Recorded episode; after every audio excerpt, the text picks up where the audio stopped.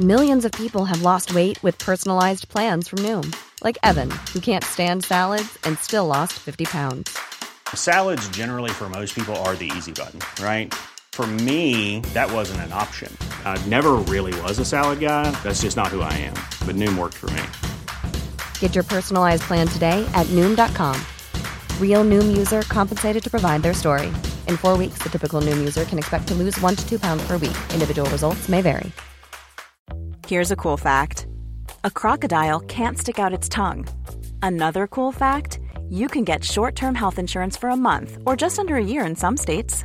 United Healthcare short term insurance plans are designed for people who are between jobs, coming off their parents' plan, or turning a side hustle into a full time gig.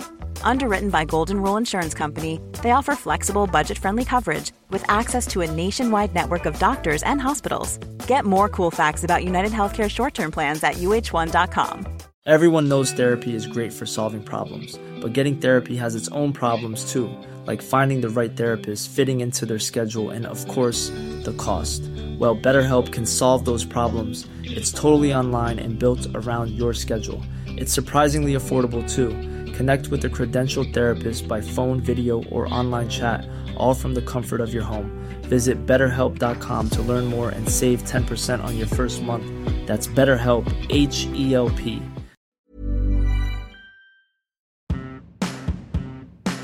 This is the Best Hang podcast featuring Max Kerman, Shane Cunningham, and I am Mike Bierman. Here's a secret, you can pass it around. Here's a secret, you can pass it around. My head in the clouds and two feet on the ground.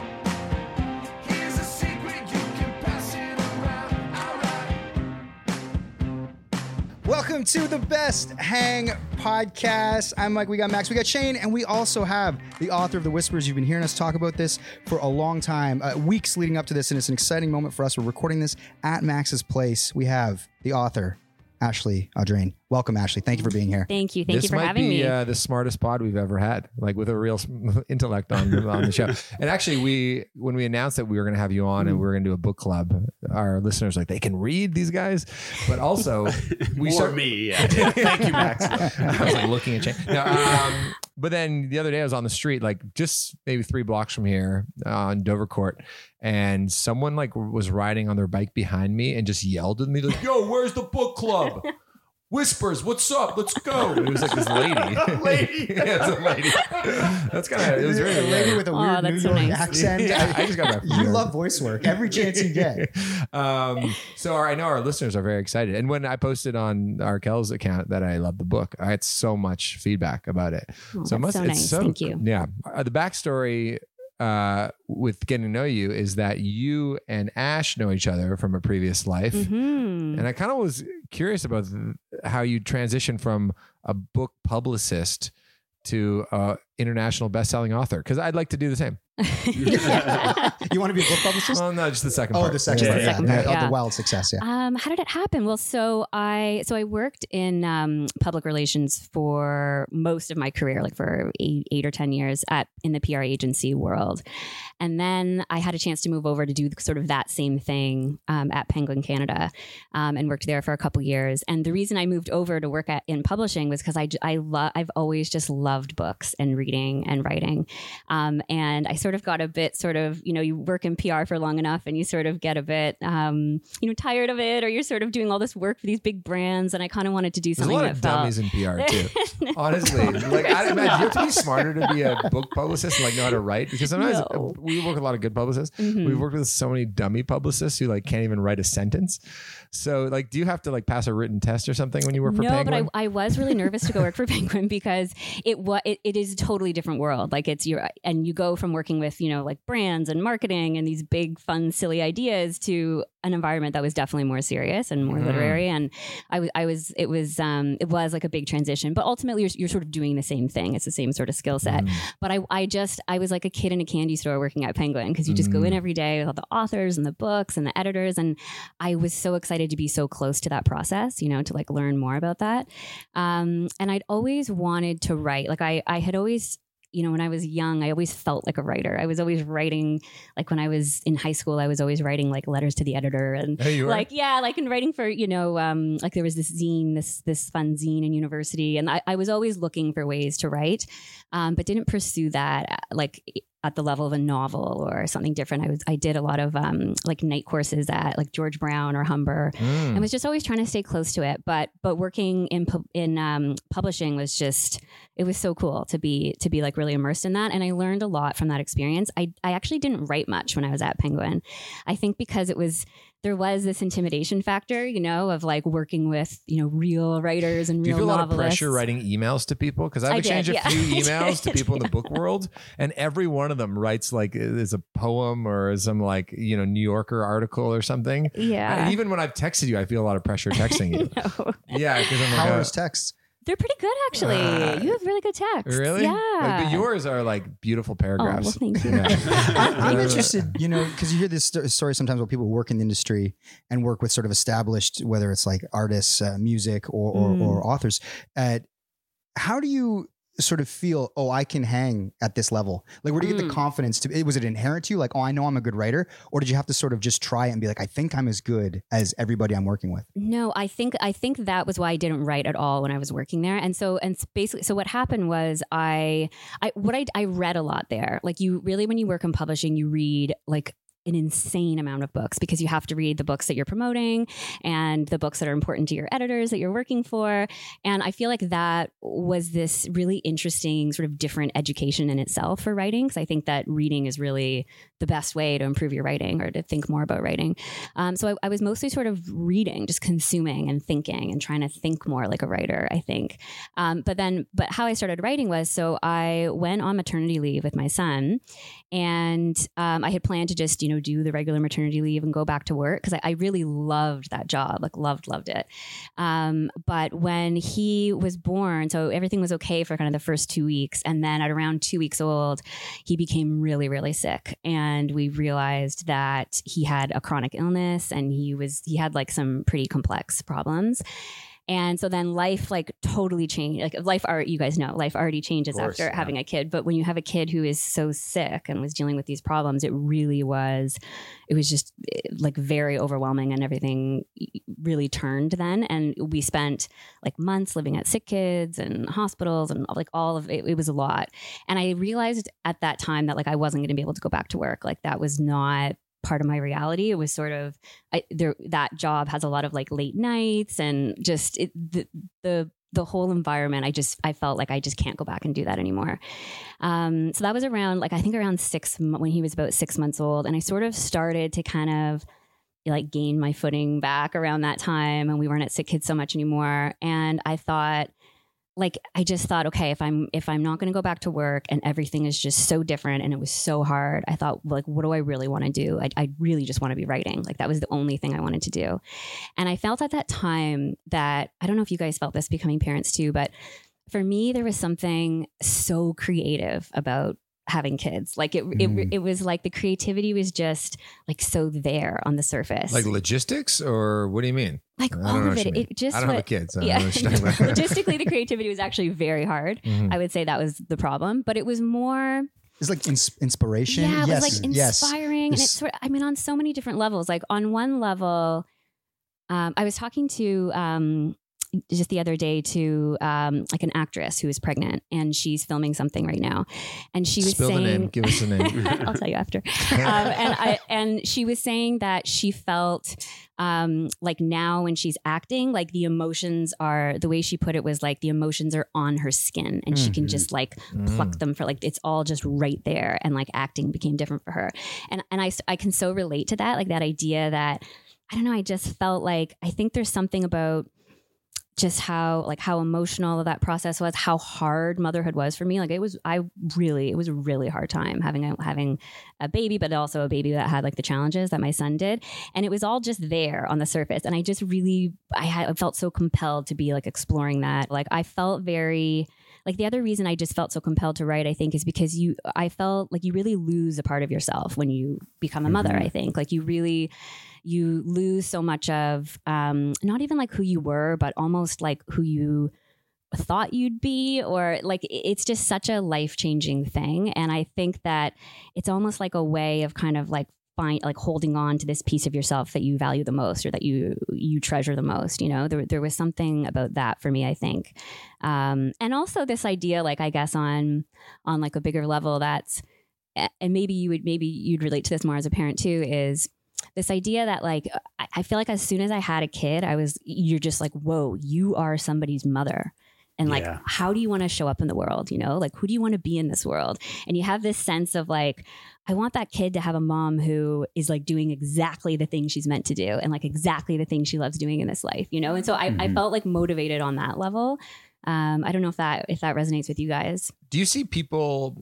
So you obviously spend a lot of time in the hospital, and you're interacting with people in a much different Mm. way because it's less about me to Mhm. you. So maybe do you were you examining people in a deeper way and in a different way instead of just saying, "Oh, I saw my doctor." I'm like, I'm not seeing my doctor. I'm seeing my kid's doctor. So I'm going to look at that. Like, what is this? You're kind of analyzing it in a completely different way because it's like through the kid. Is that how you mean when it's like a heightened sense of awareness? total all of that i think all of that and you know what's so interesting like which i hated is that when you have a child at, at like uh like a place like sick kids which is the, just the most wonderful this is this is going to sound like a criticism but it's the most wonderful place in the world i i i'm i'm so grateful to sick kids and we're still there all the time and very involved there but they when you are um, especially i think when you have like a baby they call you mom they only call you mom and so everyone just stops using your name and you Mm. and you, I understand why because there's like you know hundreds of parents in the hospital and they know Mm. your child's name but like for and so for so I like had this baby and then it was so hard and then two weeks later you're in the hospital for months and like no one uses your name the whole time Oh. and it's such a loss like a like an awful loss of identity Uh-huh. you know um so there's like so yeah it was just this you, you're just coming at it all from such a different place and yeah the whole, the whole thing like I, I remember my friends i had lots of friends that had kids around the same time and they were all doing all the baby stuff right like going Mhm. to the yoga classes and going to the groups and all this stuff and and i was like i just i had like no interest in that like i just couldn't engage in any of that because my experience was just so different and i knew that they couldn't relate to me at all anymore and i couldn't really relate to them and it was just very isolating and so i think also turning to writing and especially my first book the push was is very much about this woman's very dark experience through motherhood through the earlier stage of motherhood and i think i just wanted it was like me in the book you know me in the writing like Mhm, that yeah. that was a place where i could just through a woman who's having obviously a very different experience than I did, but it was a place to really explore that on the page and work out a lot of those that sort of darker side, a lot of the fear and and all of that. Going back a bit, you went to Western, and Mhm. now did you? So when you went to Western, did you go with the intention of being a writer? Mhm. That no, was no, because I was wondering because it's like interesting that you have this career, Mhm. obviously in publishing, it's writing adjacent, but not writing. Like, I- I'm just always fascinated by like people that are like, what makes somebody a writer? Is it being Mm. published? Is it being proud of your own work? Is it somebody saying it's good? How did you sort of reach the point where you're like, oh, Mhm. I'm a writer and I know I'm good at this? That's a great question. Yeah, I think you know when I went to Western, I didn't pursue like writing, but I took a. I was really interested in media. Like I, I that's all I wanted to do was like, um, like pop culture, media, and they have a program there called Media and Information Technoculture, which is still around. But it's it was this really small program that was just all about like um, critiquing media, like critical theory. Um, so I, I really I loved that world, and there was a lot of writing in that world. Mm. But um, yeah, I think I always knew I was like a strong writer. Like I just I loved Mm. writing. I'd always had like good feedback on writing in my life, like eh, through like school and stuff. And I just I just could feel it. I just knew I was. I just always felt like a writer I, that Right. that's like part of just what i ide- identified with i think and then and then i didn't really like when i started writing when my son was around six months old and i started writing the first book it took me like a long time to show that to anybody. Like i worked on it for several years and revised it and like had a few people i showed it to. But there does come this sort of terrifying point in the process i think where you just realize that if you want if you want your work to be better, you have to share it and get feedback and work on it. And I, I sort of got to that point where I thought I can't make this any better. And and I and you just sort of come to a point where you think, okay, this is either gonna I either have to go for this or not. And I I was in this weird position where um, because I'd worked for Penguin and was so close with um, them. I knew I had to show it to them at some Mm. point, Yeah. but they didn't know me as a writer. And You're like, what? You write? Yeah, I just- What was the exactly. reaction? It's like a You're weird like, huh? conversation. It's like you're. You have a I'd be like insecure. It's like It was- here. yes. It's like, Or 'cause do you I- think- so- do you think like a lot of people that work in the industry want or are Probably. writers? And they probably have think to go, so. like, oh, You there's another publicist Exactly, who wants that to be a would be- Exact- writer. that's how Oh, I felt. That's God. Yeah. exactly how I Yeah. felt. I felt like they're all going to be like, "Oh God, here she goes." And I sort of had just disappeared because I was supposed to come back, and sp- and I just had sort of disappeared with this kid, and Yeah. that was it. So I felt um, scared. I felt scared, but it was actually funny because I so Nicole Winstanley is the um, publisher of Penguin Canada. She's just remarkable. She's a remarkable person. But I had worked with her or for her um, for those years, and we had sort of kept in touch. Um, we actually had kids around the same time. That when I had my son, she also was going on mat leave. But um, so I, I I knew I had something to show her, and I was just I was so scared. So we met and we had a tea together, and I was so nervous the whole time because I I wanted because I had to tell her that I had done this, and I I didn't know really what to do next, and I kind of wanted some advice on agents and stuff. Did she know what the tea was about, or was it just a friend? no, friend it was hang? just like a and you were just gonna drop to- it on her. yeah, and, and I and I was I was so nervous, and I think she could tell I was really nervous. And then at the end, I was like, "Look, I have this thing I want to tell you, and I'm I'm so scared to tell you, and it's going to sound weird." And she interrupted me, and she was like, "Let me guess, you wrote a book," which is so fun. She's like, "I always knew you'd. You're such a great writer. I always knew you'd write something." So that How'd was she know really you're a good writer, though? I guess just from work stuff like emails, Emails. Yeah. emails, Emails, texts. they're important. yeah. Oh, wow. That's so Yeah, interesting. so that was that was very. Um, it was just such a like generous, lovely like response that she had, and then I and then I shared it with her, and then yeah, See, I'm the opposite. The second I have like half of an idea, I call Mike. I'm like, Mike, I got this idea. I don't really know what it is, but I need you to help me when I figure it out. Yeah. Um, yeah, I- it's like I have like three lyrics in a song. Who wants to hear it? Um, that's why I'm a singer, lead singer. But um, when did you show your husband, or when did you t- like? Were you talking to your Hmm. husband about uh, the writing of the first book? Like when did was he poking around? Because obviously you need your own space to create. Mhm. But how's that work? yeah, it was good. He so I um, What's he do, by the way? Tell us about it. He's not in um he's not in anything creative. He's in finance Okay. and investing, yeah. So not in that world at all. But I but he's a very good um he has like a very good understanding of people. Like he's he's and so I knew he would be helpful with like the characters with like insights into Mm. people. But he so actually what happened was I was pregnant with my second child with my daughter. I'm trying to remember now. Yeah, I was pregnant with my daughter and I really wanted to get um I'd been working on it for like a couple years. This is the push.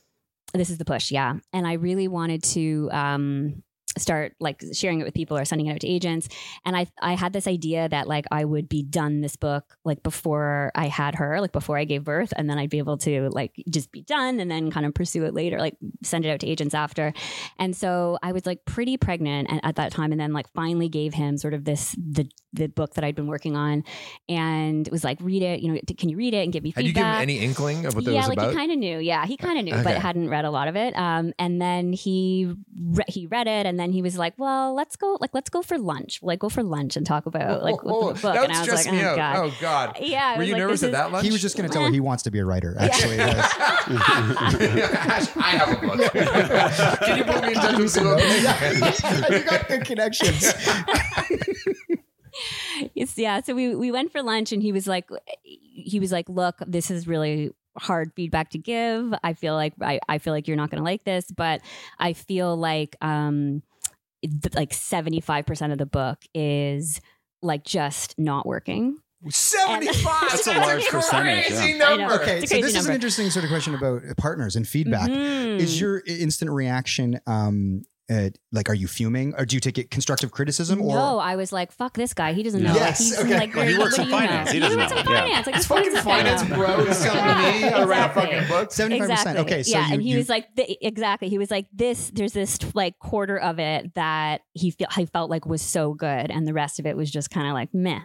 And and so I was obviously like really pissed off at that, and just thought like I'm not gonna like whatever. I shouldn't whatever. He he doesn't really know what he's talking about. And and also I was like about like very pregnant, like about to have a baby.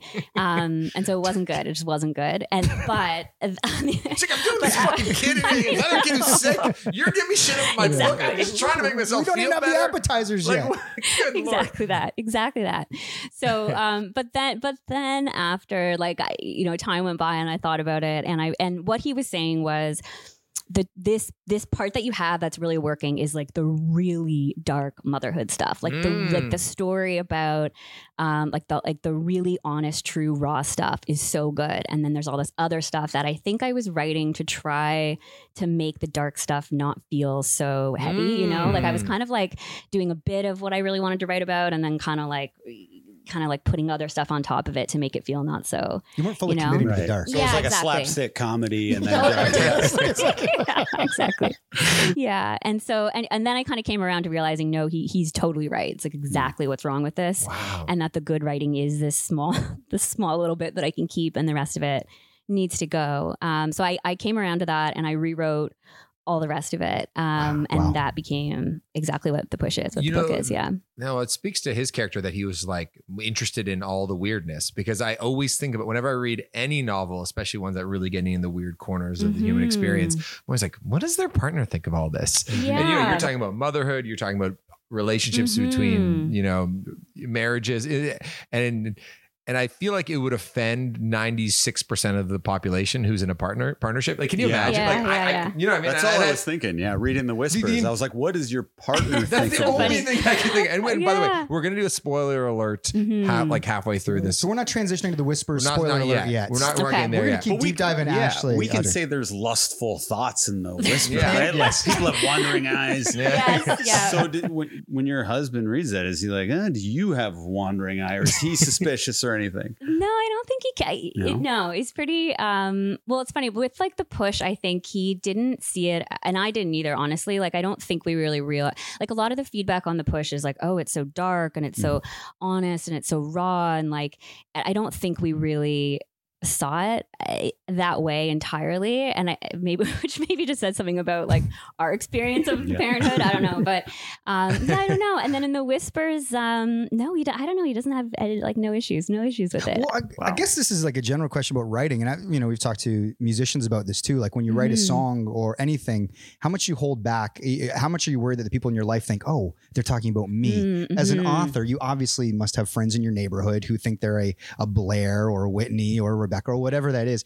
Do you do you are you very conscious of that? Where it's like, oh shit, they're gonna know I'm talking about so and so's husband. Yeah, it's funny. I, you know, I get a lot. I get that a lot. Like, Yeah. I, a lot of people, a, a lot of people say to me, like, "Are you so worried about like, yeah, what your partner's going to think, what your kids are going to think, like your friend?" And, and I, to me, it's like it's not, it's not a memoir. Like, it's not, it's not, um, like they're they're pers- The books are personal to me in a sense that, um, oh, I don't, I don't know if you'd feel like this with like with songwriting, but it's it's sort of like. eh, there's truth in all like there there's a true feeling or a true emotion or real questions or things I'm interested in or like the things I'm obsessed about like that's all in the book but there it's not like it's not me it's not my it's not like my best friend it's not my partner like it's so I think you sort of find these um little bits of like truth like that you hope people really relate to um, and I hope that readers like relate to a lot of what's in the book. Um, but then you're like, you know, building something totally different out of that truth or out of that emotion. Yeah. Okay, that but if we were to go through like a character, like pick any Mhm, character, because Like building a character profile. Yeah, they're Yeah. so vivid, right? Like, and would you be like, could you be like, oh, okay, if we're going to talk about Whitney, it's like this, Mhm. this is a composite of seven different people I I know, or or a movie character that I like. W- w- Yeah. could you? If you were to think deeply about it, identify, okay, this guy kind of reminds me of six different people. And I've sort of the good parts and the bad parts. Or, or is that not the way your brain works? I'm, I'm just like, the, just the there's character bit, there is a bit of that. It Uh-huh. depends. Honestly, it depends on the character. But yeah, Uh-huh. there, there are some characters where I'm thinking of a certain thing about a person I know, Mhm. um, and that does that definitely shows up in the character. Mhm. Um, but never to the point where I hope they'd be able to identify themselves. You This is the question. Yeah, Yeah, exactly. yeah, yeah. Okay, when- Yeah. When, you're writing, do you picture an actor in your head? Do you have a complete sort of uh, um, Mm. fabric, like a, like a new sort of image of someone, or is it someone in your life? Like, what are you picturing when you're writing the characters? I usually have an idea in my head, but it's I actually it's never like an actor for some reason. It's never because that would be too specific. You know, it has to be someone like totally different in my mind. There's a few characters though that like there's a character of Mara in the Yeah. book The Whispers, and that is We've talked about this. yeah. and she so she um is based uh, off of a neighbor that I had. So I lived in this neighborhood. I lived in the street called Argyle, right around the corner. We lived there for eight years, um, and I had this neighbor who was sort of a Mara type. Like she was a Portuguese immigrant. She was just really lovely woman who l- literally like lived on her porch. Like she embodied that really beautiful porch culture that um, a lot of like neighborhoods like this have, which actually will be gone within a generation, Mhm. right? Yeah. Like that. That is a that is like a thing that um, won't exist anymore You touch a lot of kind of sad. in yeah, yeah, And so, and so she, so we had this. She was just. I never had a conversation with her in the eight years that I lived there because she doesn't speak any English. Um, but she would watch our lives unfold right? Like she was she would just watch us come and go. Like i would think about bringing our kids home from like the hospital and she was there watching. And like first day of school she's there watching. Like you know she she just was observing so much about our life. Um and Do you i think she secretly spoke English? And she just wanted you to think that so she could hear everything? Yeah. maybe, maybe. The She probably, she probably, well, I think she understood more than probably I. It is interesting to have a wanted to detached witness to your life, like someone that doesn't interact with you, but somehow yes. has seen all these milestones as you bring the kids home for the first time and you go through your day. Yeah, that's fascinating. Yeah, and I was I was really fascinated by that. Um, and so she sort of became the inspiration for the character Mara in the book. Um, and I don't I would always think as she was kind of watching us, I was like, wow, I wonder like she must be th- it must be nostalgic for her. Like she must be thinking about like her kids and her family and um you know comparing like mo- what motherhood looks like and just womanhood and yeah I, I- yeah so that that I wanted to write about that. I was really interested in writing a dynamic um, like that. So so sometimes like a, to answer your question, like sometimes a character um, like that it, it is very much like is inspired by someone, and then other times like yeah, there, sometimes there's some, you know stuff about a friend or whatever that I think like, oh, that's so good. Like I have to like use that at some point.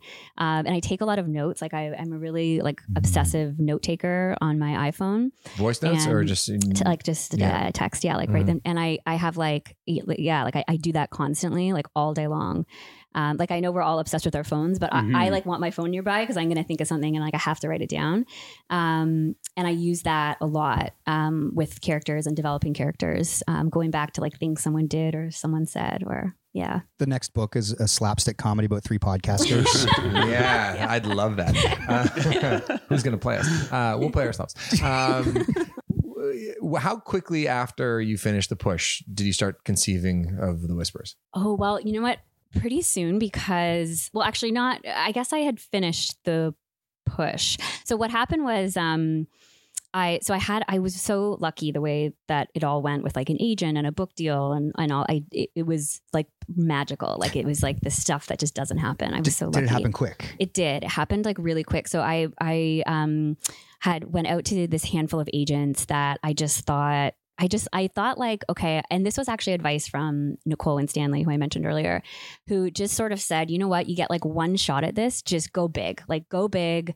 Like go out to like the best agents in the world and just try. Like just start there and try, which is such like incredible advice. I think especially as a woman when you sort of maybe have a bit of a inclination to want to play small sometimes, you know and she was it, it was just yeah it was it was kind of what i needed to be like okay i am i, I do want i do want this to be a, big book and i, I want to have like a successful career um, so i reached out to these like i think it was five or six of like these great agents like in london and new york um, and was so lucky to have interest from them and I and one of them, uh, Madeleine Milburn, had she was from London, and she said, um, like we have to meet face. I was trying to make a decision on the agent, and she said we have to meet face to face, and I'm going to be in New York next week, and would you fly to New York and just have dinner with me? And I was like, okay, okay, sure, let's. Like, I, it was so exciting and so fun. So I went to New York. We had this great dinner together, um, and I just sort of decided on the spot at dinner that like, yes, like we should work together. We just had such great chemistry, and I really loved her, and and then and then she was like, oh, so once I made that decision, like at dinner, she was like, okay, great. So I'm gonna need a summary of your second book, like tomorrow morning. Whoa. so I was like, okay, put put the champagne down and like and, I'm and working like tonight. yeah, Yeah, basically. yeah. Um, and then so I put together, and I did have the idea for the whispers, like a lot of it, um, but it was it was just like a little idea in my head. The head. title? Did you have the title at that point? I didn't. No, no. What, did you have a Um, ten, an original title for it before? No, it was, yeah, I it was always just that. untitled until yeah, it was like literally just untitled on my desktop. Um, but so then I, I went home. I went home, and the next morning I wrote like a summary of it. And the reason she wanted the idea is because she wanted to sell two books at once, which is She wonderful, which is great. Yeah. She needed a bit of a package, yeah. Yeah. And then so she sold um, both books like literally the next day um, in in the UK and then Canada and then the US. So it all So happened you can quickly. sell the second book before it's even written. Yeah, yeah. Wow. Yeah. So it was sold on the idea. I mean, the idea changed a bit, but so That's I kind of had to commit like that at that day. At like, what what is this idea going to be? I put down the Um, wine. I'm going home to start Yeah, writing my book. And Yeah, yeah. Shit, shit, shit, shit, shit. Two at the same time. yeah, it was great. It was all, it was like so lucky and so wonderful that it happened that way. And so then when after that book deal happened, I had like a year and a half until the push came out and I, I worked on the whispers during So, that but time. how did so the, do people in the industry just know? Oh, we got a hit book on our hands because you you you signed the thing and the push comes out a year and a half later. hmm So, how, but who is it? Because you, your friends at Penguin just sent them out to agents and. No, they're like, oh, this is really good. Like, how do people know? Yeah, so I didn't go through Penguin. So I, I did it all like independent of Penguin, and then we ended up selling it to Penguin when we were doing Okay. the Canadian book deal. I don't, you know what? It's it's like I wish I could explain it. It's like this. um it's all kind of like a timing thing and an energy thing.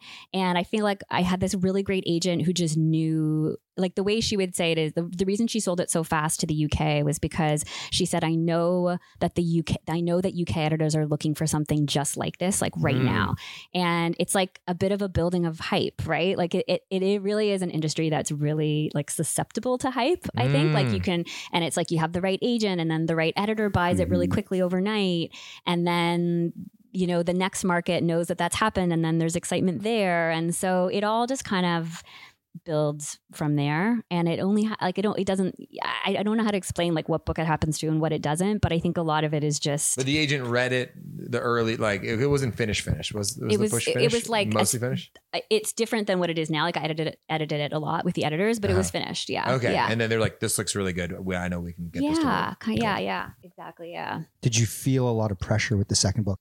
I did. Yeah, I felt a lot of pressure with the second. I, it was really hard. I felt like writing it was really hard, um, and I revised it a lot. Um, and I was also writing it like a lot during the pandemic. Mm. I don't know how you guys felt about Oh, like weird time. it's yeah it was so hard like creatively um it's funny like some people say like i have friends that like flew like wrote a book the fastest they've ever written during the pandemic and felt like like it was finally this chance to like focus and the creativity was right there i i had like the opposite experience where i think it's maybe because i had small kids I could but- always feel the kids in the other room. Even if they didn't Mhm. come in, the prospect of them coming in was enough to make me feel like they were in the room. exactly And I'm like, can you get them out of here? You know, every noise I could hear. So I felt the same way. I like couldn't get away from them, and I Mhm. like I was like struggling in those days. Like I was like you I, write in coffee shops I typically, right? I usually do. I never write at home. I always write in coffee shops, and I couldn't go to a coffee shop. I couldn't even like you can't even leave your house. It was it was just I found it like Yeah. stifling. Like do you I, wait till they're asleep? Like if they I, ever cou- do I was sleep? so tired at Yeah, night, and they were like, tough. "Oh my!" It was just such a That's terrible the big time. fallacy about parents. Like, I'll do it at night after they go to bed. But then once they go to bed, you're kind of like,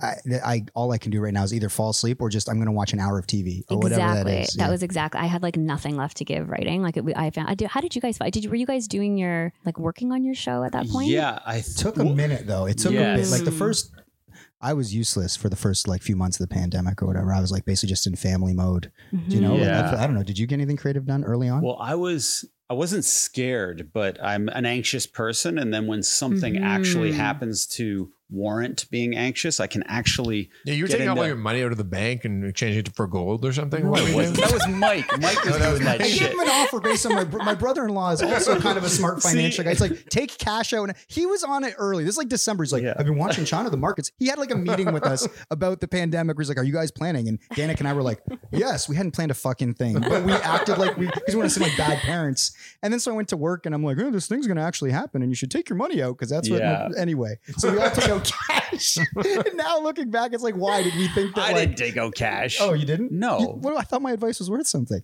I, I took it seriously, but then I also um, I realized that you're not a normally that anxious of a person. No. So it gets scary when life hits you. Yeah. Whereas me, I'm always prepared for it. So I just had worked really hard to like keep my job. So I'm like, I'm gonna write two scripts a day Yes. for my Mm. job. But all my side projects I kind of put on hold until the pandemic. I realized it was there for a while. And then I started like, you know, a family podcast and TikTok accounts and everything. Right. But it did take about eight months before I could actually do side pursuits. Yeah, yeah, yeah. And I mean, you were writing. You were you were yeah, it was music. a weird time You, for were, all you started doing that show, like that uh, Instagram Oh, show. Yeah, Flatten the Curve music class where we were just like teaching people how to play guitar on Mm. But Instagram more Live. importantly, Ashley, did you take out cash in preparation for the pandemic? The no, I did not. I of I honestly. her husband's like a finance guy. He knows better. I just felt I I just I hated every day. Like I just Yeah. was um I don't know with two kids like I I'm not um I'm not great with I'm not great like with being home with the kids anyways. Like that is not I'm just not like a I, I, I can very much relate to Whitney in the book. I Like, was just going to say, I, didn't want to offend love- you, but No. yeah. no offense taken, but thank you. But yeah, I I felt um I'm not I'm not like that engaged. I, I, I don't love to like you know be playing and doing stuff at home, and, and it was like that was all there was to do. I, I found that so hard because all I wanted to be doing was writing, was working. Um, so I was yeah, I was like a mess those days. I just didn't. I, yeah, it was Like bad. you know how the book deals with default parenting a lot, with Blair being Mhm. the default parent, and then she envies Whitney's life, and then Whitney's not the default parent, but she still feels like she's not measuring up to being like what a mom Mhm. should be. Do you feel like that when you don't want to be that default parent or don't necessarily enjoy playing with the kids? Yeah, I think I do. I think I do feel um I I I, str- I like I don't know. I have a I mean, obvi- and it's so funny. I feel like I'm, I was just about to do the thing that I always do, which I'm trying not to do, which is when I'm going to be like honest about something with motherhood. I always Mhm. want to say, but you know, I, I love my kids so much and Yeah, they're so yeah, amazing, and. I I'm trying to like stop doing that. But it's funny. I um as a as a side thing, I was having a conversation with someone who is is also working creatively on um, like stuff around motherhood, like um, like writing and directing. And we were having this great coffee and chatting and talking about motherhood in like this really honest way, um, and like really relating to each other. And I was hearing about her work, and it was so great.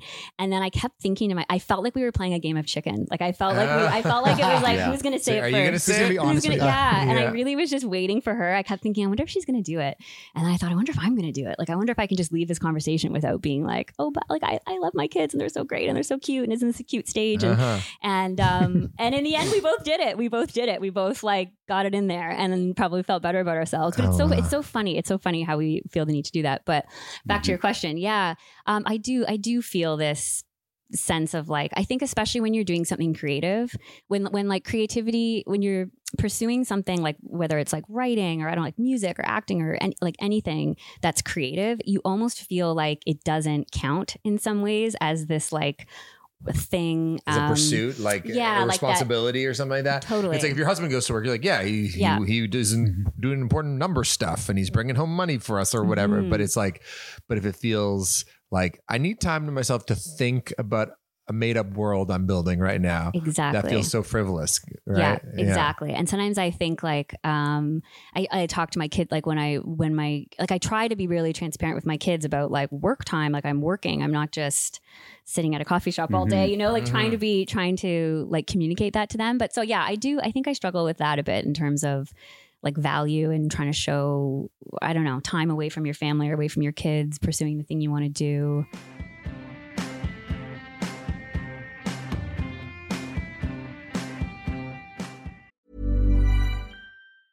There's never been a faster or easier way to start your weight loss journey than with PlushCare. PlushCare accepts most insurance plans and gives you online access to board-certified physicians who can prescribe FDA-approved weight loss medications like Wegovy and Zepbound for those who qualify. Take charge of your health and speak with a board-certified physician about a weight loss plan that's right for you. Get started today at plushcare.com slash weight loss. That's plushcare.com slash weight loss. plushcare.com slash weight loss. Millions of people have lost weight with personalized plans from Noom, like Evan, who can't stand salads and still lost 50 pounds. Salads, generally, for most people, are the easy button, right? For me, that wasn't an option. I never really was a salad guy. That's just not who I am. But Noom worked for me. Get your personalized plan today at Noom.com. Real Noom user compensated to provide their story. In four weeks, the typical Noom user can expect to lose one to two pounds per week. Individual results may vary. Hey there, it's Michele Norris. I'm host of a podcast called Your Mama's Kitchen. When I travel, I'm usually looking for a way to find a taste of home when I'm not at home. And one of the things I love to do when I am at home is entertain. And Airbnb allows me to do that. When I was in California recently, I rented a house that had a great kitchen. And when we were sitting around the table, we're all thinking, we're in someone else's house. Someone could be in all of our homes as well. If you have a home, but you're not always at home, you have an Airbnb. Your home might be worth more than you think. Find out how much at airbnb.com/slash host.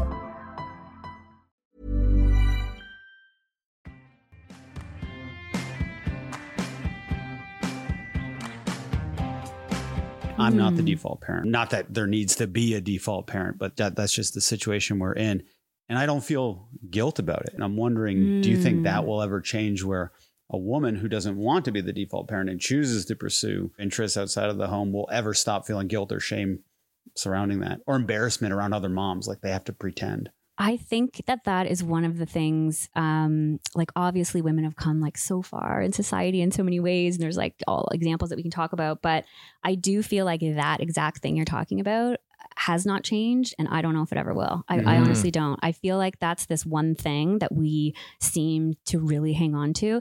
There's a quote at the beginning of the book um, about feminism and motherhood and being like a wife, you know, and I Mhm. and the the quote is um by I- I'll just I'll, I can't I don't want to butcher it, so I'll just read it. Um, but it's by an author Rachel Cusk who wrote very like honest memoirs about the end of her marriage and about um, motherhood, and she really was vilified for them at the time. This was Mhm. like fifteen or twenty years ago, um, and she was doing an interview um, actually with the Globe and Mail, and I, I after I finished her books, I was doing like a deep dive on her, you know, just Yeah. like Yeah, read her interviews course. and stuff because I loved I loved her book so much. Um, and and I read and she said this in the Globe and Mail that um, what I increasingly felt in marriage and in motherhood was that to live as a woman and to live as a feminist were two different and possibly irreconcilable things.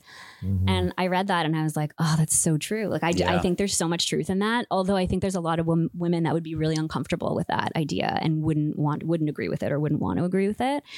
But I think it is this idea exactly what you're saying, Shane. That I feel like um, we, I think especially our generation, like millennials, we sort of have grown up with like such a strong feminist message like being thrown at us all the Mhm. time right it's like you grew up feeling like you can do it all you can have it all that like you know the equality like in so many ways like during your really formative years like feminism is such a huge part of all of our identities and then the reality is you like bec- you enter into this very like domestic life of mm-hmm. you know being a partner or being a mother and all of a sudden like you feel like you can't like you don't have that anymore you yeah, know like it's hard to win. Like even if you don't care, you're being judged, and you care about the judgment that other people are bestowing on you. Yeah. Exactly that. Exactly that. Yeah. So I yeah, I just think that when I read that quote, I was like, oh, that's that is truth. like that mm-hmm. is yeah, hard because. I think that's what the book gets to too. Is that there's just like different types of moms, but and there's and there's mm-hmm. and as you say, like there's little room for that seemingly in in our culture.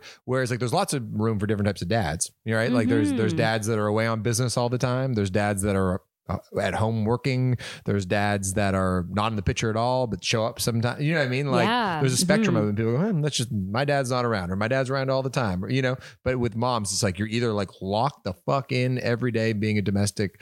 You- What's the term? Uh, d- default default parent. parent, Yeah. Mhm. or or you're not, you don't care as, as much or, or something. Totally, And yeah. that seems very Yeah, unfair. and sometimes if Yeah. you are the man and you're the default parent, it's different. You can be judged for that. Mhm. But Mhm. am, am I able to read the opening sentence? I'm always fascinated Yeah, by the very first sentence of a book. Sometimes I'll I don't read much, but I I do like reading the first sentence. Spoiler of a book. alert. Okay, it's just one No, I'm sentence. just kidding. This is the the first sentence in the book. So Yeah. he he lifts two fingers to his nose and smells the child's mother as his eyes grow wide in the dark of his kitchen. So that's pretty like You bam. wanted this to be an erotica pod ever since day one, and now you're getting No, it. Into I was gonna say that's why I was like that's why Max recommended this. I did like the the snooping around. Okay, the hold on a second. closet Let, us just say to our, we're going to say to our listeners right now, this is the line. This is the line where we are now crossing over to talking exclusively about the whispers in a way that nothing is off limits, spoilers Oh, okay. and all. No, I like this. This is I good. wasn't trying to go into spoilery But I territory, think it's a we- good we time can. to flip sure, it over. Let's do that. You know. Great. And so we're good to talk about this. Starting Yeah. with that line. Did, would you like to read it again? Yes. Okay, uh, yeah. he lifts two fingers to his nose and smells the child's mother as his eyes grow wide in the dark of his kitchen. Now, how much effort was put into just that opening line, knowing how much pressure it is for authors to come up with that great grabbing line? Did you do it last? Did you do it first? Did it change like a million times until you had it just right? Oh yeah, good question. I think that I did. uh, Yeah, a lot of I revise a lot. Like I Mhm. rewrite a lot. So usually, um, when I first start writing, it's not. It, it will end up differently. Like it will. I sort of Mm. write the the first kind of few takes um, of a book. I'm just writing to get everything down, like Yeah. just to make sure that it's all there. Um, and then I and then there's a phase when I go back and like really pay attention to the writing. So I feel like I, I feel like that came in a bit later.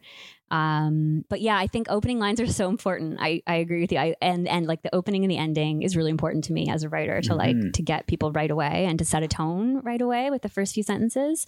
Yeah. is, feels important to me. Yeah. So, so when I was thank you for mentioning that. That's nice. I was um I was like at times I got emotional reading the book. At Mm. times I got like turned on, like you know, I was scared. like I felt everything honestly. Can you say that again? Turned on. There's no You say it normal like way that. to say that. Yeah. Yeah. Yeah. Yeah. I feel weird saying that. This But all on the go train too. You were going through the spectrum of emotions at every work, day. Mike and I work together. So at work, I was like, "Were you like turned on and all reading this book?" And I'm embarrassed. Mike's like, "Yes." so I didn't feel as weird saying it here. But obviously, like you want the ride to be hmm. fun or like a roller coaster as you're reading it. But how much of a takeaway when the book's done do you want people to have, and what would that takeaway be if there is one? Hmm. I think exactly what you said. Like I think Just- I want to record the entire ride, baby. Middle Oh, section. um yeah i i want a reader just to feel affected like i think i just want them to feel something whatever that is and honestly there's people that like i think both of my books are um like polarizing in a lot of ways like there are people who just don't want to read about this like they don't want to read about this stuff and they feel like it's either like to me it's it maybe that comes from it being too close to the truth or too relatable Yeah. or uncomfortable like I, I like re- writing uncomfortable stuff like i like to kind of just go there and go to the uncomfortable place and that's not going to be for everybody and so even when i get feedback from people that'll be like i like who didn't like the book Mhm. or they were like angry the whole time they're reading it like i'm totally good with that like that's okay. Okay. if it made you angry wonderful like that that's an emotion that's a takeaway that's affecting you know I told my mom to read the book, and she loved it. She she she just this was the text. Finish the whispers. Excellent book. I'm like, right? What a finishing line. She goes, Oh yeah, that kid is nasty. But then so is his mother, Whitney. Says the name.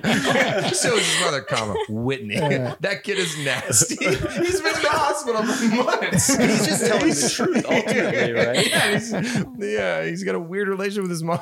i loved that that was funny Okay, about Whitney. If we're in spoiler Mhm. territory, Yeah. Okay, Mike and I were kind of debating this, and I hope you can give us a definitive answer because I know Mhm. sometimes authors are like, "What do you think?" But um, was she dreaming when she was pinching the tubes to cut off the Mm. oxygen? Because It's I, intentionally ambiguous. yeah it's yes. intentionally ambiguous And he yeah wants a definitive answer. Yeah. but this is for people who've already read the book, Yeah. you know. Yeah. So Um, so to me, in my mind, I think she wanted to do it desperately, but didn't. I think she that, didn't. Ow, yeah, shut up, yeah. Mike. Mike thought that I too. think she. I think she was. I think that that was an escape. That was okay. something that she wishes she could do. Um, and whether or not she did it just for a second or not, um, she wouldn't have gone through with it. But it was it was like so close that she could taste it, and that did something for her. Yeah. Got you. Also, in a narrative sense, it at this point we didn't know the outcome of what happened to Xavier, so it helps plant the seed Mhm. that maybe she would have some sort of nefarious intent or would go that far Mhm. with the child. It even makes it juicier though. The fact that he he lived. That, Talk about spoiler. Well, we, we're in the book. Yeah, we're in the Yeah, we're territory. book. We're We're with this So- one right now. okay, go ahead, Max. Ah, um, when it comes to like dropping tea leaves, because Mike uh, was bragging to me earlier just before you arrived, being like, I knew it was Ben the entire since page I think he flipped forwards. Yeah, yeah. That's my I want- theory. I got a theory. That's my theory. Absolutely not. Theory It was. I know the specific point. It was when. So throughout the book, you did this thing that, uh, just as a sort of literary device, each chapter is sort of based on the, the person's POV. So if it's a Whitney chapter, it starts with Whitney. If it's Rebecca, it Rebecca. It was when it was the first time you actually doubled up. You did chat. You did like POVs in a row. So it was like Rebecca Mm. had a stacked thing, and then at that point, I started going, hmm. I'm like, we haven't seen Aiden sleep with Whitney, and she's kept him off the that scene off the board a long time. And then just economy of characters. I just my brain started going. It was awfully obviously still a wallop, and and I and I had some other theories that were wrong, but that one was right. I absolutely did not flip forward. I would never like front like go ahead and look and try and score I points believe with you Mike. guys. Yeah, I believe you. I do. Yeah. So okay, but so my but the art of that is so always so interesting because that's what makes any great book great or TV show great. We're like, oh, that thing that happened, which I wasn't paying too close attention to. The catch, with yeah, yeah, like you're Oh, play, that playing great. catch, like just little things like that. How much um, of that needs to get developed? Like, is that a conversation you're having with your editor? Like, you know, let's move that like that sentence up to the fourth chapter instead of leaving it to the sixth. Like when you when you're pl- I'm just really interested in like the strategy and planning that. Yeah, that's a good question. It's um it I, I think that all comes in the revision. Like Mm. I feel like um yeah, I, because it's almost you know the the weird thing about writing a book is that you you get so close to it that you then there comes a point where you can't see it anymore, you know? Mhm. Like and then you need feedback from other Mm-hmm. people to be like this wasn't surprising, this was surprising. Like so yeah, that my editors helped with that a lot, like giving feedback to just say like where things felt like you're revealing too much or not. And and I I worked on that a lot. Like I worked on the shuffling around of chapters and to exactly what you're saying, Mike, like the reveals in a certain place. And you, I think what's interesting is that you want to give the reader enough so that, like, you don't want things to feel entirely out of left field, right? No. Mhm. Because then that that then as a reader, you almost feel like, well, what the fuck? Like I, I've earned. been Yeah. taken on this ride that's like it's not earned exactly. Um, and so you have to give the reader. It's probably very similar in like you know any anything like TV, any other kind of writing too. But that you have to give the reader enough that they're um, they feel satisfied by and and you kind of want them to almost to see things coming but but it's but the trick is to get give them enough that that happens at the right point and not too early And when it is revealed, you go back and the breadcrumbs were perfect. So you go, Yeah, oh, yeah. This, this is earned. And also, I don't think it was obvious. I'm like that guy that goes to a magic show and I'm trying to learn the fucking thing that's happening before it happens. Yeah. So my brain was already doing a bit of that. And Which then is it was part of the fun, fantastic. right? It That's is like so part of the fun. You're Yeah. like Matt Damon in Good Will Hunting. yes, I'm at the chalkboard figuring out the whispers. Uh, yeah, no, it was uh, it was great. Well, you know, speaking of the characters, I'm really curious to know if you know in your mind what has happened, where all these characters are at post the book. Like in your Hmm. brain, when you think about Rebecca, like what's her life like now? Aw. I worry about her. You know, I just I hope she's happy. Yeah, that's a nice question. Mhm. Yeah. Um I think with some of yeah, like I do kind of think about it a like I I definitely like when I'm done the book, I kind of let it go and I because I want to like make space to move on to something else, you know, so I, I don't like linger there. But yeah, I think depending on the ending, like there are yeah, certain characters where um yeah, where I, I do want good things for them. Like I think Rebecca, I, Rebecca seems to be everyone's favorite character. Yeah. Like I hear, obviously, just she's everyone wants like a better ending for her than what happens in the book. Yeah. Um, and I did feel bad about that ending for her, but I Yeah. also felt like it was just the thing that was going to happen. Like there's a bit of that. Like you sort of believe in a fate of a character, and it's hard to change your mind on that. So do you think uh, she and Ben break up? yeah, Oh, Well, big time. yeah. Do you think she has a kid with somebody else? I think she'll have one of maybe have one eventually. Okay. Yeah. It's nice. Um, Do Whit- do Whitney I and would like that Jacob for stay her. together? They do because Um, Jacob's just down for I whatever. think they do. No, 100%. honestly, Yeah. yeah. I think that he doesn't Jacob's wanna, got all the confidence in the world. well, no, he knows. He just doesn't want to know. Yeah, I he's think he like, doesn't you can fuck whoever exactly. you want. I Yeah. think he doesn't want to know. I think Uh. he just it's a bit of bl- like blinders for him. It's like Didn't a blind eye. Rebecca and Ben break up in the book? Yeah. Kind of They like she. kind of do. Yeah. Yeah. Yeah. Yeah. Oh, you thought maybe that was just the I'm not having kids, but Yeah. we'll, yeah. okay. No. Yeah. Okay, the the, the one um, moment that is sort of just touched on briefly is that because you're kind of assuming that Aiden is uh, Mm. just a horn dog and he's just like up to no good and kind of Mhm. lazy, right? He's just kind of that Mhm. lazy, horny guy. And then it sort of revealed That that, old type. That old type. When she was building out her profile character profiles on the, the, the, the chalkboard or whatever, that was Lazy. Yeah. Horny. Question mark. Aiden. Yes. The- and it turns out that he is having an affair, but just with some uh, some floozy down at the at the bar, Mm-hmm. right? Well, it was Jacob's friend's uh, Yeah. younger date. You know what was? Yeah, go on with your Is question. she- finance. Did she work in the in like the finance? I Why is forget. she a floozy? Just Just casting judgments on yeah, her. sorry, I, I should have Yeah, said that. Um, but was, was there some kind of fancy car? what an antiquated. it was her fault. she, she tricked This is the Aiden. 1920s pod. She was a floozy. All the guys with the speakeasy. All right, yeah, we're gonna end that up. Um, the We're keeping every bit of it. Go on. yeah. Um, when you're trying to find an answer for Aiden, like, like was he? Because because for a while it kind of had me duped. I was like, oh no, he's just nice guy, maybe a little bit lazy. Not as he- He just tries on condoms sometimes. I leaves, his, leaves his key around. Yeah, no, you know what, what, what was great with Ashley the character. Within Blair feels all this guilt about being judgy, Yes. right? And so the hmm. reader then has this sort of moment where they're You're like, like, oh, Aiden's actually not so bad. I was actually kind of relieved for Aiden. exactly. And then and then you, but then you're like, oh, it turns out he Great was Whitney doing it. scene, by the way, where she hmm. basically kind of protects her friend, and Thanks, we see a bit of how hmm. Whitney feels about Blair, which mm-hmm. Blair feels like Whitney's sort of always in arms, and she. But then you realize that like Whitney gets a lot to Blair too, and has these sort of like this protective. Anyway, it was a fantastic Oh, scene where she, you. where the girlfriend shows up or whatever the the Yeah. When did you uh, come? You're like, oh no, Aiden is actually kind of up to no good too. Like, where he was that? Because it's not that relationship isn't sort of uh, discovered in any deeper way than just go, oh, she showed up one day and Yeah, I think I out. always I always Mm-hmm. knew that about Aiden. I feel like I Mhm. always knew that Aiden was cheating on her and Mm. she because I, I I think and I think that's um like no matter how you feel about Blair, that ending validates a lot about her, you She's know? got to Yeah. listen to the whispers.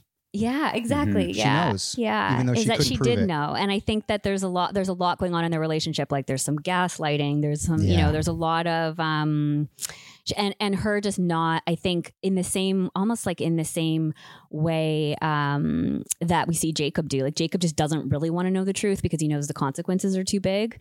Um and blair is doing that as well right? Like i think blair sort of uh, she's in that same place where Mhm. she she sort of knows but she doesn't want to face it because she knows the consequences are going to be too great. And she's sort of just scared of like what that means for her life. Um but i, I always knew that aiden was up to no good. Yeah. Mhm. yeah What's been the most interesting like fan feedback that you've gotten from from Hmm. someone who goes, "Oh, this is so relatable," or "This made me find my cheating husband," or "This set me on a new path." Have you got anything interesting? I, I, we get lots of weird stuff for, from songs that we've written. oh interesting Where So- people have found their cheating husband. yeah, exactly. Uh, yeah. Uh, Anything uh, of note that comes to mind? That you're You like, know, oh, I get a lot of reader emails, like a lot of reader emails and messages, which I lo- I love reading. I, they're they're they're fascinating to me. But um, yeah, a lot of people saying that they um had I get a lot actually a lot of message messages from people who've just ended a relationship or ended a Mm. marriage. That seems to be like. Uh, and then people writing to me being like this that like this is exactly how I felt and it Ah. validated kind of a lot for them. I've had a lot of that um i've had I, and i've had a lot of people reach out to say like oh my god i relate to whitney so much like she is like a Mm. lot about Mhm. whitney that's which cool. is interesting because i feel like she's the easy one to eh, not She's- like like yeah, she's, she's, like the antagonist, but also the sort of the protagonist. But it speaks to Shane's theory about, or just what we're talking about, feminism and wanting to have your own life and career and feeling like you're not Mhm. doing best, uh, you know, doing your family right and all those themes. But Yeah, she's also think- wildly duplicitous and having Yeah. multiple affairs. Like she's, Sure. there's things that beyond just sort of to make her, I guess, like reprehensible or whatever. If you were to judge the characters, like you said that a lot of people, however you feel about Blair, do a lot of people have like a negative reaction to Blair? i think a lot of people want blair to come across stronger than she does Right. at times Mm. um like a lot of people want her to have like this big redemption like redeeming moment. thing at the Mhm. end Yeah. um and I, I think people are f- maybe would find frustration with that but to me that's not her ending like that's just not who she is I think you, you captured something very real too about the idea that it's like she's obviously she knows she's not happy. She finds Aiden sort of repulsive in a lot of ways, and she's sort of annoyed by him all the time. But she doesn't want to blow up her life. Like she's like the Mm-hmm. alternative to this is I'm you know she go, walks through the apartment and she's not going to actually.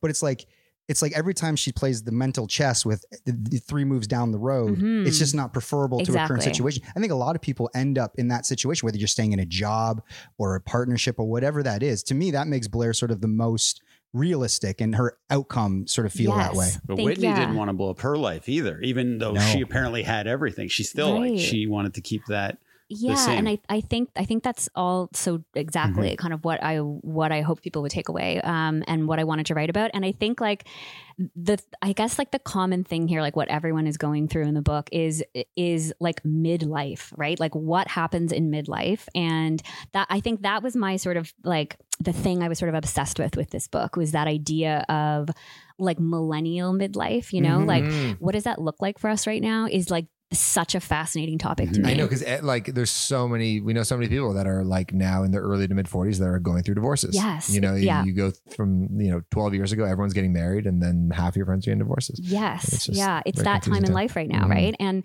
and I think it's also and I, I like there's this really great um article in the New York Times like from the spring that I'll send you guys if you're interested but it's it's all about like millennial midlife like how how this generation's midlife looks so different than all the midlife periods and generations before us like especially boomers which like our parents are of that generation. Um, and there's all these reasons why right? Like so many really interesting like socioeconomic reasons why our lives feel so different right now. But like for so many of us, we're like, you know, late 30s or mid 30s when we're having our first child, right? Mhm. Our families, like now when we're in midlife, if we choose to have a family, like usually our families are so much younger than any generation previous, right? Like economically, financially, we're like collectively in so much more debt. Like there's not a lot of home ownership. There's not like we're we're just in such a different place. And then our generation has also had this like crisis after crisis after crisis that generations before us never had right like there was like um, i know a lot of us graduated into a recession and then there was 9-11 and you know on and on there was like another economic recession and there was covid like the pandemic School and shootings all the school time. There's a shootings, million like- things in the news that are we're sort of uh, what is like desensitized to trauma in a weird way. we've had like such a different experience, I think, um, leading up to this point in midlife. And so, what is that like? It, like, I feel like in our parents' generation, like the midlife crisis was like this thing that like men had, right? When they were Mm. like They feeling car, unappreciated because they made all the money and they were they bought a car and Mhm. like they were like peace out to their family and that was it. And Going for a pack of smokes. yeah, Just don't yeah. back. like that, that was this idea of a midlife crisis. And now I think it just looks so different. Like, what does crisis look like? Because I think every generation, I think we all, I think everyone hits some level or some experience of a midlife crisis, right? Like that, that point in life where you're like, how the fuck did I get here? Like, what, Mm. like, who was I? Who did I think I would be? Who am I really? And like, how do you, it, and I think for a lot of people, it's like the opportunity for change is shrinking, right? Like you you look I don't know if you guys feel like this now, Yeah. but like you look ahead and you're like god, you only have like so many decades left and if you want to do something different with your life, if you are unhappy, if you're not happy in your relationship, if you want a family and you don't have one, if family life is not for you but that's what you've committed to, like those are all really hard positions to be in, right? And it all happens like now. Like that's Yeah. those are the feelings that we're having now, right? H- Does the article say how that's manifesting itself? Like in for our my dad, it would be buying a car or leaving the family. Like how are Mm. people doing it now? Start podcasts. yeah. Sketch shows. I think Midlife sketch show, yeah. no, but you know what's so interesting about that is I was actually I was thinking as I was watching the dessert, I was thinking, uh, which I loved by the way. I was telling you guys before we started recording, but He's so middle I- aged, this guy. what a crisis. no, but I, I What a did have a thought. I was thinking like it's so cool and so interesting that you guys did that at this point in your life, right? Yeah. Like, and it's It's a compliment. It's, such a You're it's a total compliment Yeah. because I think, and I feel, like, I feel like that a bit about my books too. Like, I guess my first book was published when I was like thirty. I don't know, like like uh, mid mid thirties, Yeah. like Is my that mid like a late thirties bloomer in the literary yeah, world? like kind of, Yeah. yeah. And I feel like, I, and then I had this whole other, like my life feels so, di- it's like a totally different life than I thought, and that's, a wonderful thing. Like I, I, I, uh, we all are in such a position of privilege, right? That we are Yeah. doing creative things, and we are, we are like just, we're so lucky. And for you guys to be Yeah. starting something that means so much to you, that's so big and so cool, and like the thing, I'm presuming the thing you really want to do with your life right now is Yes. so cool. Like that's very rare, Well, right? I think almost because I was turning 40, it gave me a now or never type of Mm. approach so that it was like a deadline. And I've always been a procrastinator. So Mm. knowing that deadline was approaching, it's like, we have to do it. We have to shoot a pilot. We have to have interstitials. We have to have Max do the theme song. We have to attach all this stuff to it to make it undeniable. And I think if I was 30 and I had been Mm. 30 trying to do similar pitches, they wouldn't have been as good or as desperate as it was being 40. Yeah. Mm. So, okay, when you have a massively successful book, um, you might have an opportunity to get it optioned into a miniseries. How does that work? Okay, because and Mm-hmm. where are we at? Would you with- prefer miniseries or movie? Do you feel like your book needs, it needs- needs miniseries. more time to be told? because that whole part of it is always so fascinating when you see, when you read a book and you go, "Oh, this could make such a great TV show," and that's what I was thinking the entire time.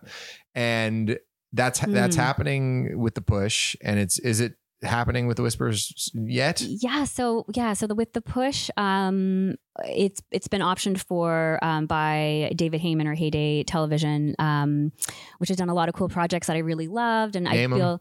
Um, well, he was a co-producer on Barbie, Oh, but wow. also um, Harry. Potter. Um, they did a movie I loved called Marriage Story. I don't know if you guys Oh, saw of that. course, Noah Baumbach, yeah. I can't watch that. That's Mhm. too depressing for me. Oh, I loved it. Oh man, the Um, one Yeah. fight in the uh, like the motel Yes, is like Such a it's- we good actually based a sketch on that. Yeah. Oh. Uh, like Which yeah, one? uh, It's one? deep. It's the one with me and Bella. uh, the skunk, comes costume. home Oh, yeah, and she's it's like, "Get a episode real five, job." so- And Yeah, he's yeah, like, yeah. "It is a real job, Bella." Oh, It's like a comedy take Oh, on that. you know, okay, puts food on the table, but it's a bunch of gumballs and shit. right um and once upon a time in hollywood like just he they had done really cool stuff i was i was really excited to work with them and um yeah that's hopefully will all happen there's um a really great screenwriter uh, involved and a really great actress involved which i have to be annoying and say i can't say who it is but um but but, but i'm maybe after the pod, maybe after, yeah, Mike, yeah. who is it, Mike? You you must know these things.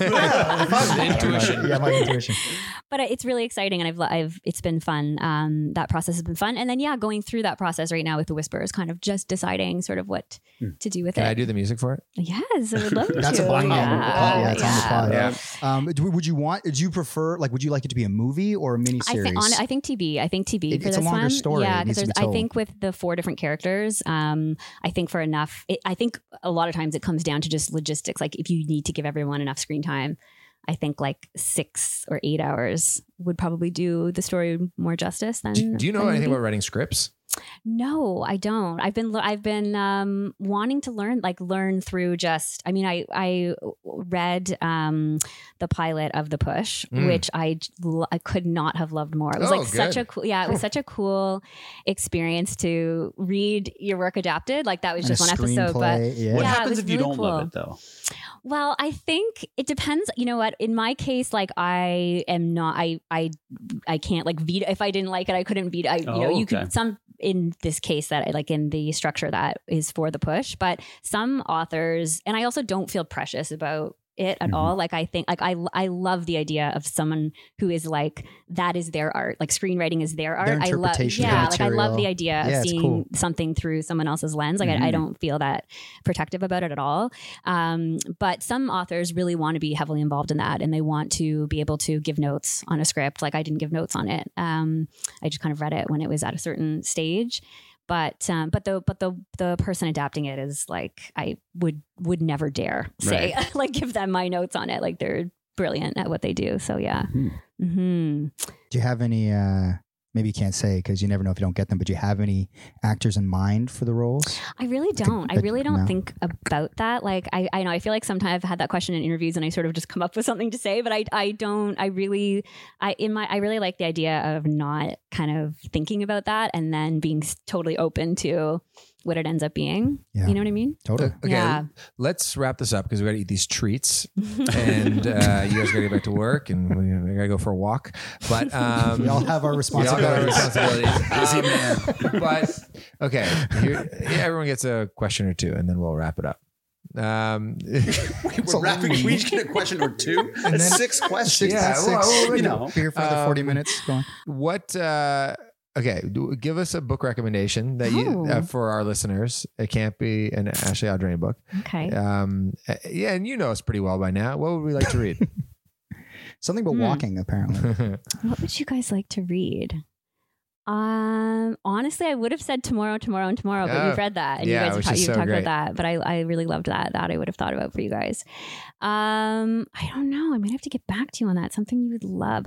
what are you reading right now? So I just finished a book that I am like obsessed with. It's called um. Why wouldn't I like it then? Well, it's a little. It's a little motherhoody. I don't know Uh, if you would okay, like yeah, you're it probably right. but um, it's called Sailor Soldier, and it's by Claire Kilroy, who's an Irish writer. And I I just thought if there's anyone listening who likes kind of motherhood type books. It, Mm. it's literary and it's re- it's just so beautifully written. And it's What does um, literary mean? literary means like there there's not much plot like not much happens it's Ah, a okay. lot of like deep on a character Yeah. deep Ah, on okay. like scenes What are you? You? I, I'm somewhere in the middle Okay. of like of um yeah I would like it's called I, people like the industry people would describe it as upmarket like it's, Mm. it's a little bit literary but there's a plot I see. there's stuff happens yeah And next question: Are you are you working on your next book? hmm Yeah, I guess you can't say anything about it right now. yeah, not yet, but I I'm working on Is it. it yeah, cool? yeah, I think so. I don't know. Sweet. I don't know. I'm enjoying it. I'm enjoying it. Sweet. The Chris Farley show. Is it cool? Sweet. You're awesome. All right, Mike, your turn. I didn't have two in the chamber. Okay, I'm, so more, one I'm more of a go with the flow I have a guy. question. Oh, there All we go. So I don't read a lot of books, and uh, we should open with this. Yeah. but I because I find I always I have trouble keeping track of all the characters. But Mm. with this book, you did a really good job of being like Blair, Whitney, like it, it, Is that how you read each header every time you came in? Whitney, Whitney, Rebecca. Um, but it was really easy to keep track of everything. So it's interesting because um so the first book the push was from one person's perspective and it was uh, really like tight first person.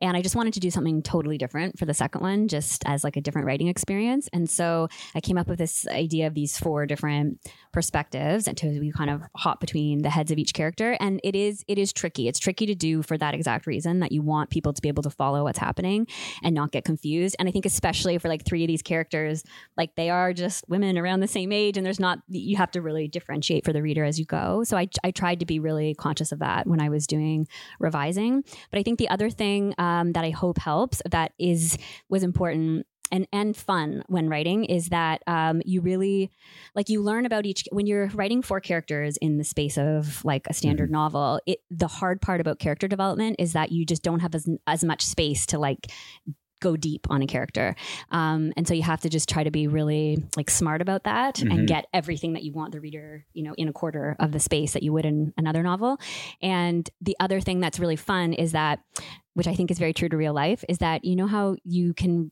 like there's we think we are projecting ourselves a certain way right? Like we have an idea of how we are in the world and how we think we're perceived and who, who we want to project ourselves as. But even more interesting is the way other people perceive us. And you sort of Mhm. learn so much about a character through the lens of other people. So it's this other way to like give the reader a lot of information That's about a character even though it's not in that character's voice. And it's I, I it's I think that's hard. I think you that's something that like I had to work a lot on. I love that because like Blair is sort of, you know, unhappy with herself in some ways, and she's and she's envious, uh, you know, of Whitney, and and then Tough name for a challenging character too, Blair. Blair. When you just said it, I it was know. like she didn't stand a chance. But then, but then when you see the way people look at her, like, oh, what an amazing mom! You know, Yeah. she's there for Yeah. her kids. She's such a good relationship. It's like, oh, that's so awesome. it, it really gives like layers to us. Um, you know, actually, you know what I was thinking the other day as I was thinking about like this idea of multiple characters. Um, uh, something that does this so brilliantly that I feel like you don't even realize as you're watching. Did you guys watch Succession? I'm sort of assuming you watched yeah. Succession. Yeah. So um, that show does that like so brilliantly, right? Because you consider like the character, like it's hard. I think it's even harder to do through TV, but you understand each character so differently because of what another character says about them or Mhm. thinks about them or interacts about them. Like that show just does it really, really well, where the character becomes so dimensional. Um, because they always they're always expressing these opinions about each other, you know, Mhm. in a Yeah, way so that much other shows like don't yeah. quite like Mhm. nail in that same way, you know. Okay, my last question, uh. Marcus. What was his condition if he ha- had one? Mm, Yeah. Oh yeah, Thanks for asking that. That's a. I feel like people don't ever really ask that. Yeah. So, um, you know, I've had some people message me on like DM or whatever to say, um, was that an autistic child? And it is not. It was not my intention for that child to have autism, um, but rather the condition that Marcus has is called um, selective mutism, Mhm. and it's actually an anxiety disorder.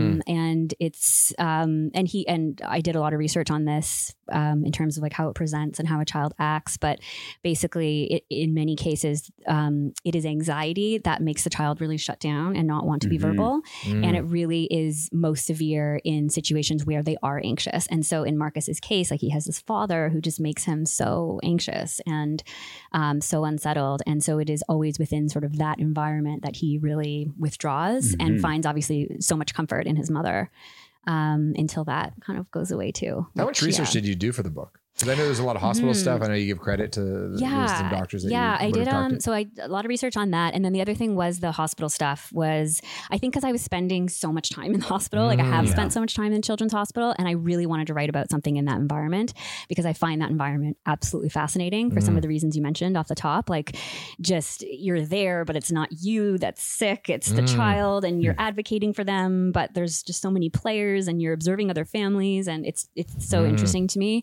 um, and so I wanted to write about a setting like that. And actually, this was obviously not planned, but my son ended up, as I was working through revisions on this book, um, my son ended up having like a very major surgery and was in the ICU for a bit after. And I happened at that time, I happened to be working on like the revisions where I was going through a lot of the medical stuff. And, Mm. and I had never been in an ICU like in that Mhm. capacity before until he had the surgery. And then we were there for three days. And that informed a lot of the book, like just observing what that was like and taking notes on what that feels like and what the environment's like. Um, so that was really helpful in an odd way. what does your husband's colleagues ask him? Oh, um, Like, does he come and he's like, oh, you gotta, you gotta tell you what Jerry was asking me about the book today. Or- I don't What is going anyone- on at home, yeah, friend? yeah, yeah. I don't think I also people, think with like family reunions and stuff. the family stuff is weird. Like I feel like I do, I do. Um, like obviously there's a lot of sex in the book, like sex stuff Mhm. as we've mentioned, and I. Can you that's read just, that uh, portion? to me that's just like fun to write and it's just like a part of life. And so i just i just wanted to include it or have it as, as part of the book. Um, but when you're writing you're sort of not or, or i really try hard not to think about anybody reading it. Like you you're writing the book you want to write Yeah. and you so there's this great my favorite piece of writing advice is basically to write um, like your parents are never going to read it you know? Like you, and you really have to do that. And i and i do struggle with that. Like after i'm like once it's out you're like oh fuck i wrote all that stuff in the book and everyone's going to read it. Do you ever do like a, a public reading? Not of those parts oh, you skip those, and then you know what happened. Maybe we should bring you in for those it. parts. Yeah. Guest speaker. This is my friend Shane. He'll be reading the more salacious sections. yeah. Um, yeah. So I don't know. So th- those parts, I, and like even like my cousins were like, "Are you gonna like let Grandpa read the book?" And I'm like, "I don't know." Like I, I just that is a bit awkward, but Uh-huh. whatever. But, also, really, people are more adult than you kind of give them That's the credit for a lot of the time. yeah. You're like, oh, you know. I totally believe that, Uh-huh. and like it doesn't. I don't. I have like zero issue with like I just. It's like yeah. It doesn't. No. It's fine. It's really cool. just my parents. Yeah. it's really just you know. But also, there's you know they, they must be so proud of the success. They it's are, it's yeah. like literally like a one in one hundred million kind of success story. It's so incredible. Thanks. Thank you. And it's amazing Yeah. to know that you just wrote it around the corner and you're just like, kind of, yeah, Yeah. the book felt so familiar. I know you intentionally didn't mention Toronto by name. It feels very Mhm. Toronto. Um, was it sort of intentional to like let's make it sort of uh, could be any place in North America that has like a good city center? Totally. Yeah. Yeah. I feel like I, t- in both the books, I pictured this neighborhood, like this Yeah. neighborhood. And I think I'll always do that probably just because I just Mhm. like to write about the places that you know the Yeah. best, right?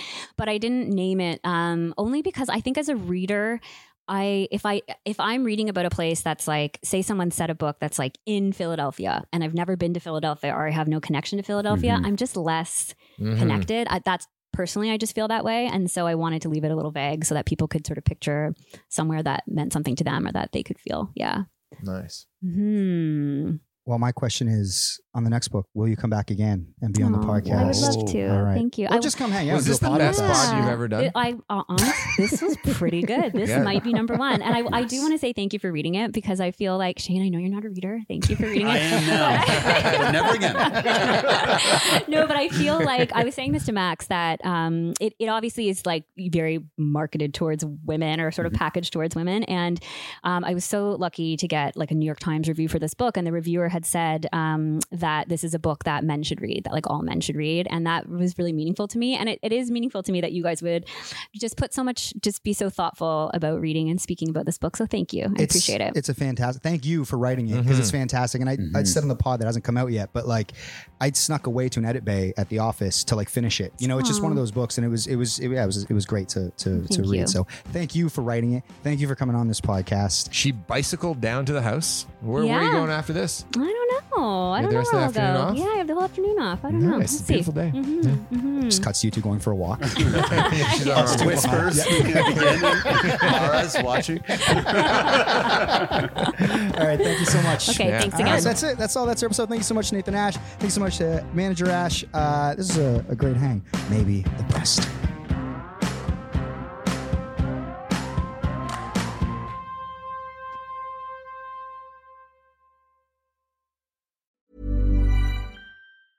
Hey, it's Danny Pellegrino from Everything Iconic. Ready to upgrade your style game without blowing your budget? Check out Quince. They've got all the good stuff shirts and polos, activewear, and fine leather goods, all at 50 to 80% less than other high end brands.